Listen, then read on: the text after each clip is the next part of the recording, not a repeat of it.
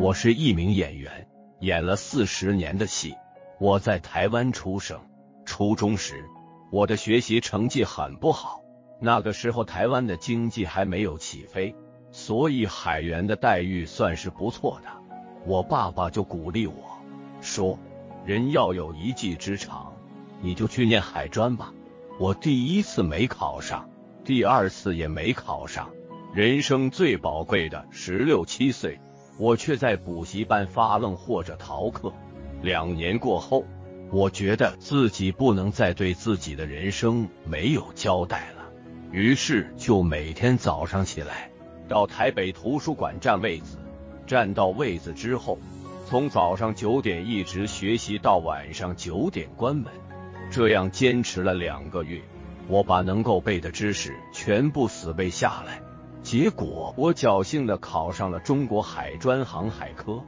我念海专的时候功课依然不好，校外组织了一个中国青年剧团，我就报了舞台技术组，打打灯光也许不错，蛮好玩的。那个时候不小心对戏剧表演产生了这一生都甩不掉的情感。毕业以后出海实习，本来是想一心一意做海员。可是，在海上做二级水手，在那边敲铁锈、登高爬下刷油漆，看那些我们最羡慕的船长、轮机长、大副，就觉得这些人都心事重重。跟他们聊着聊着，突然间发现原来我干错行了。因为有一天船长跟我说：“我跑商船二十二年了，我的女儿今年大学毕业。”我只见过她二十二面，一年见一面，一次见一个月。当有一天你觉得你跟自己的亲人脱节的时候，还不如没有那份亲情。这个船长跟我这么讲，轮机长也是类似的口吻。那我为什么还要拼命的往这个职位去奔？原来航海不是一个我愿意干到老的职业，所以拿到毕业证书后我就不干了。之后我做过很多种工作，我在一家月饼公司送过月饼，给二手汽车店当店员，在盲人按摩院送盲人去按摩，还做了一年的长工。那一年当中，我不断的跟台北搞舞台剧的朋友和同学联络，他们都劝我赶快下山去做舞台剧，或者去做戏剧这一行。可是我想，为什么我在学校里面参加过的一个戏剧社团活动，要变成我的职业呢？有一天，我爸跟我讲：“李群啊，如果你再这么干，一行怨一行，不表示别的。”只能表示咱们见识不够。我爸的这句话打动了我。是的，青春是经不起等待的，我不能再这样荒废时间了。我从小都没好好用过功，经过这么多年，人家说青春不留白，而我却是一片空白。但是当我进入电视公司以后，我的心情完全变了。我二十岁就接触戏剧。到二十七岁才把演员当成自己的职业，在电视公司当演员，我不知道什么叫好，我就给自己定了一个小标准：不要 NG 不通过，重拍或许就是好，起码表示我用功了。别人聊天的时候，我一定在不断的看剧本，所以在别人眼中，我是一个很怪的人。我曾经拍过一部六十集的电视剧，拍到第五十二集时，我才第一次 NG，这是很难做到的。演电视剧的时候，你会碰到各种剧本，有的剧本如果你认为它很好，它触动了你，那就想办法不要辜负它，尽量把它演好。如果你觉得这个剧本一般，或是一个烂剧本，但是既然你接了，在演的时候就要平心静气，把那一大堆似曾相识的故事、台词、不景，尽量变得稍微不相似一点。电视剧就像是自来水，被强制性的输送到每一个家庭。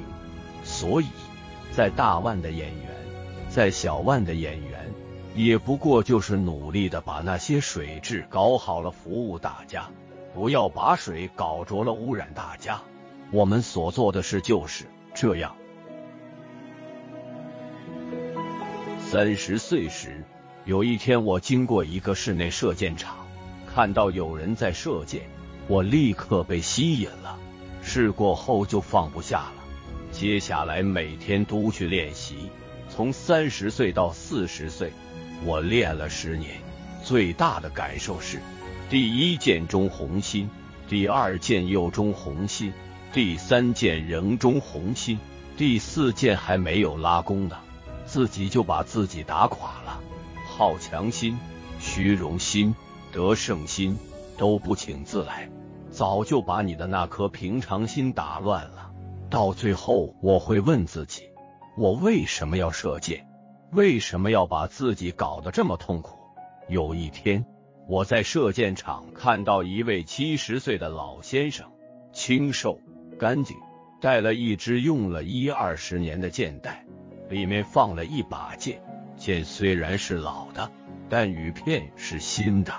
W W W，这都是 C 幺三点 C I。他一个人很安详的站在那边，拿着弓箭，没有瞄准器，没有平衡杆，没有任何东西，他就拿着一把弓，三十米以外架上箭，嗖的一声正中红心，但他的脸上一点喜悦之情也看不出来。然后拿出第二支、第三支，我觉得这个人太厉害了，就过去跟他聊天。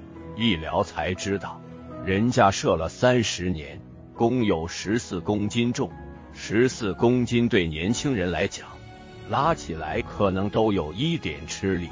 人家七十岁的老先生，却能很轻松的拉开，所有的抛物线都在他脑子里，而不在瞄准器上。所以，当他射不准的时候，他没有理由再去怪罪弓哪里有问题。后来我才发现，射箭所有的一切就是在瞄准的那个时候。当箭射出去后，它已经变成最不重要的事情了，因为它已经变得很呆板、僵化，无法改变，只是十分、九分、八分、七分而已。最秘密、最内在的活动，是在拉弓的那一刹那，你到底用什么心情去安定自己？用什么样的态度去平衡自己的身体和精神，然后安心射箭。其实演戏也一样，要尽最大的努力把戏准备好、演好。演员的一生不可能箭无虚发，所以他一定会在涂涂抹抹当中慢慢演。最重要的是要明白环境，认清他。你认清楚了，就不会去抱怨他。在一个没有抱怨的心情下工作和生活，你会比较清楚的去追寻。不管是在事业上、感情上还是生活上，都不要去追寻一个压根儿就追不到的东西。我们不能浪费时间，各位，青春经不起等待，莫等闲，以免白了少年头。我就在这里等李立群青春经不起等待分享完了今天呀风雨也不改安安静静岁月时光荏苒你或许会徘徊挥别情情远远读美文品人生看世界，打开心灵的锁。小伙伴们，下期再见。在红尘等，一人间